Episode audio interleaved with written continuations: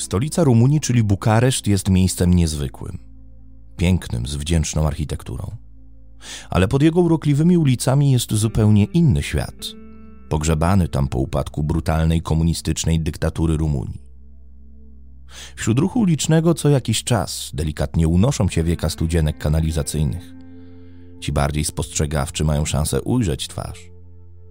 Potem równie szybko jak się pojawia, twarz znika pod ciężką żeliwną pokrywą to właśnie tam, w ciemnych i brudnych kanałach, wyrosło pokolenie dzieci, które uciekało do podziemia w 1989 roku. To właśnie wtedy obalono komunistyczny reżim i zamknięto rumuńskie sierocińce, wypuszczając na ulicę tysiące dzieci.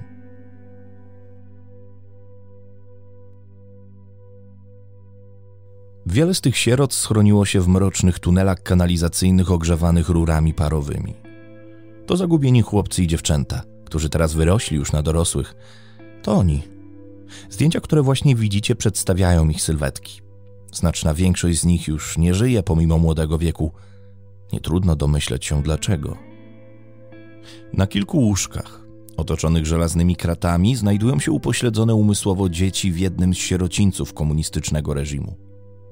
Kiedy 25 grudnia 1989 roku Nicolae Ceausescu, prezydent Rumunii, został stracony, zachodnie media odkryły szokującą sytuację sierot w tym kraju.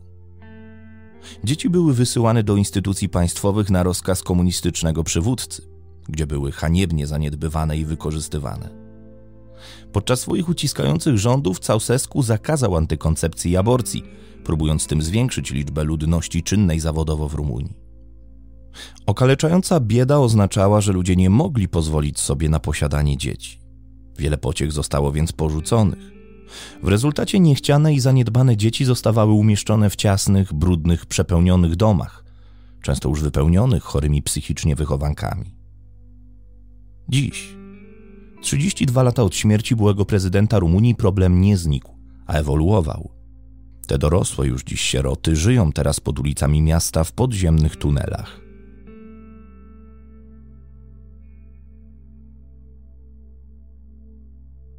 Mrocznymi i cuchnącymi kanałami zarządza jeden człowiek. Jego imię zna tutaj każdy. Mężczyzna pokryty żelaznymi łańcuchami i tatuażami siedzi na łóżku małżeńskim i ogląda film akcji na płaskim ekranie. Wokół niego pełno jest kobiet i dzieci, które wstrzykują sobie najprawdopodobniej heroinę i wąchają klej. I gołe stopy brodzą w błotnistej, gorącej wodzie zalewającej cały tunel. Wszędzie pływają strzykawki i prezerwatywy. Bruce Lee jest jednym z tych dzieci, tych porzuconych podczas komunistycznej polityki antyaborcyjnej w Rumunii. Choć dziś już dorosły, to kiedyś właśnie jeden z tych dzieciaków, który uciekł z domu dziecka i zbudował podziemne imperium. Na jego nodze widnieje niestarannie wykonany tatuaż. Mieszkam w kanałach od dziecka. Jestem terminatorem. Tylko mnie udało się coś osiągnąć dla bezdomnych. Zmieniłem ciemno światło pod moimi rękami każdy ma swoje pieniądze, ma co jeść i jak się leczyć. Mają wszystko, czego potrzebują. Historie osób, które trafiły do kanałów, są niezwykle intrygujące. Poznajcie jedną z nich. Gabi zostawił swoich rodziców w Foskani, aby uniknąć więzienia. Dostał warunkowe zwolnienie za kaucją, ale kilka miesięcy po procesie wdał się w bójkę. Uderzył kilka osób, które następnie poszły na policję. Gabi postanowił uciec do Bukaresztu. Gdyby został, poszedłby do więzienia. Wolał więc zostać bezdomnym. Wpierw mieszkałem w blokach, dokładnie na klatkach. Potem spotkałem Mariannę, prostytutkę uzależnioną od heroiny. Mocno wciągnąłem się. Brałem codziennie przez 8 lat. Nie została na moim ciele chyba żadna nieskażona ukuciem żyła. Policja miała mnie już chyba dość. Za każdym razem, gdy mnie złapali, to rozbierali i bili cienkimi pałeczkami z włókna szklanego.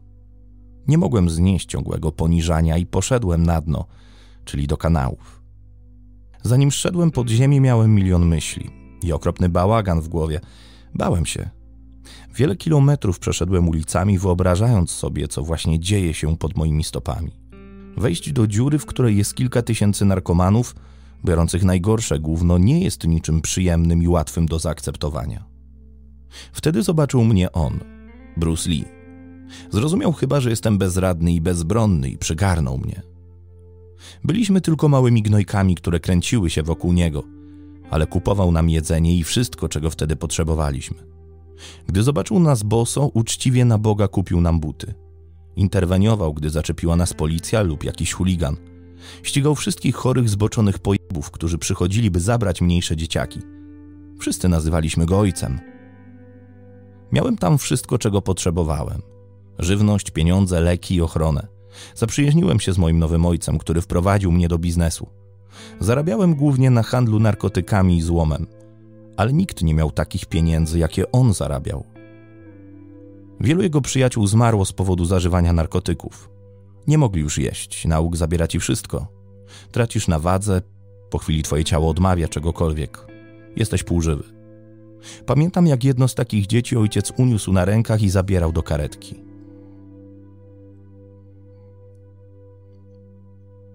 Gabiemu się udało. Mieszka ze swoimi ciotkami w Buchusi, ale gdyby mógł, chciałby wrócić do kanału. Zakazano mu wjazdu do Bukaresztu z powodu wcześniejszego przestępstwa rabunkowego. Tęskni za Brusem Lee i życiem w stolicy.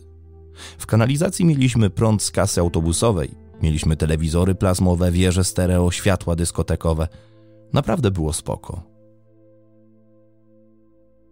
Fotograf i antropolog Massimo Branca, którego fotografie są częścią dzisiejszego materiału, po raz pierwszy spotkał Katalinę w 2013 roku, gdy miała 17 lat. Jej duże czarne oczy stawały się coraz bardziej tajemnicze, im dłużej na nie patrzyłem, powiedział. Długo zajęło mi zrozumienie, jak wiele przeszła w swoim życiu. W tym czasie Katalina mieszkała z grupą bezdomnych na stacji kolejowej Garade Nord w Bukareszcie. Dziewczyna po urodzeniu została pozostawiona w szpitalu i do szóstego roku życia wychowywana w sierocińcu, po czym ponownie spotkała się z rodziną, aby uciec w wieku 12 lat. W wieku 13 lat zaczęła przyjmować dożylnie narkotyki. Branka i jego przyjaciel Igor Markiesan miał bardzo trudne zadanie. Wiele pracy włożyli, by przedostać się w podziemia miasta. Po raz pierwszy uzyskali przepustkę do tuneli w lipcu 2013 roku. Zapewne domyślacie się, kto takową wydał. Branka musiał przekonać Li, że nie chodzi im tylko o kolejny pudełkowy reportaż, ale raczej o zbadanie relacji ich społeczności z perspektywy wglądu grupy antropologicznej. Chce, aby ludzie zrozumieli, co dzieje się na ulicy i by byli bardziej tolerancyjni i otwarci na wypadek, gdyby przypadkowo spotkali tych ludzi lub innego, zwyczajnego bezdomnego, mówi Branka. Chce, aby widzowie mogli wyobrazić sobie, jak wygląda życie w podziemiu, tak by ich oczy nie były zasłonięte sztuczną litością, osądem czy strachem. Według Branka większość mieszkańców tuneli cierpi na gruźlicę, zapalenie wątroby lub HIV i jest uzależniona od narkotyków, w tym heroiny, mefedronu i aurolaku, srebrnej farby, którą wdychają z plastikowych toreb. Zaznacza, że większość ludzi kończy w tunelach z powodu braku stabilnego życia domowego – Wielu z nich to były sieroty, ale też ludzie wygnani z rodzin po zarażeniu się wirusem HIV lub osoby, które uciekły przed biedą i przemocą. Pomimo bycia obserwatorem antropologicznym, Branka mówi, że wciąż próbował pomóc Katalinie, dokumentując jej życie. Często takie programy wyciągają z bagna lub zmieniają w znacznym stopniu życie osób takich jak ona. W styczniu 2014 roku dziewczyna straciła przytomność po wdychaniu oparów z wadliwego generatora, i ciężko poparzyła sobie nogę na jednej z rur grzewczych tunelu. Branka zabrał ją do szpitala, a później do bezpiecznego domu, gdzie przez kilka tygodni udało jej się nie brać narkotyków. Przysięgała mu, że skończy z tym na dobre, ale błagała go, by zabrał ją z powrotem do tuneli. Wkrótce niestety jednak ponownie zaczęła zażywać. Starałem się być człowiekiem, zachowywać się jak człowiek. Próbowałem wymyślić sposób, jak jej pomóc. Czułem się naprawdę blisko z nią związany jakby była dla mnie kimś pomiędzy siostrą a córką, powiedział Branka. Wiedziałem, że nie była w pełni zdrowa, ale uwierzcie, wiele innych osób mieszkających w tunelu było w dużo gorszym stanie. Miałem nieodpartą nadzieję, że jednak nastąpi cud i uda mi się jej pomóc. Niestety. 28 maja 2014 roku, miesiąc po ukończeniu 18 lat, Katalina zmarła. Oficjalną przyczyną było zatrzymanie krążenia i oddychania, ale wiem ze swoich źródeł, że było to spowodowane AIDS i infekcją w miejscu wstrzyknięcia narkotyku, które wyrządziły nieodwracalnie śmiertelne zmiany w jej mózgu. Jak wspomina Jim Weakness, jeden z dziennikarzy i filmowców, w dniu pogrzebu Kataliny przyszła kolej na Brusa Lee, króla kanałów. Nigdy nie stronił od spektaklu. Przybył boso z głową pomalowaną świecącym aurolakiem. Dzień po pogrzebie dziennikarz postanowił porozmawiać z Kosminą Nikolesku, pełniącą funkcję dyrektora generalnego pomocy społecznej w Bukareszcie. Oto co powiedziała. Dla nich życie się już nie liczy. Są wyrzutkami, degeneratami, których się unika, a przede wszystkim brakuje im miłości i zrozumienia. Na pytanie, dlaczego miasto nic nie zrobiło, aby pomóc nastolatce, odparła: O ile wiemy, nie zgodziła się na opuszczenie tuneli. Jej ostatnim życzeniem było umrzeć w miejscu, w którym znalazła rodzinę. Kosmina mówi, że nie mogą zamknąć tuneli ze strachu przed wypchnięciem wszystkich żyjących pod ziemią na powierzchnię. Twierdzi jednak, że Bruce Lee ma zakaz wjazdu do Bukaresztu i został kilkakrotnie usunięty przez policję, ale wraca szybciej niż policja nadąża go łapać. Sprawdziłem także informacje. Podobno Bruce Lee teraz odsiaduje wyrok za handel narkotykami w więzieniu.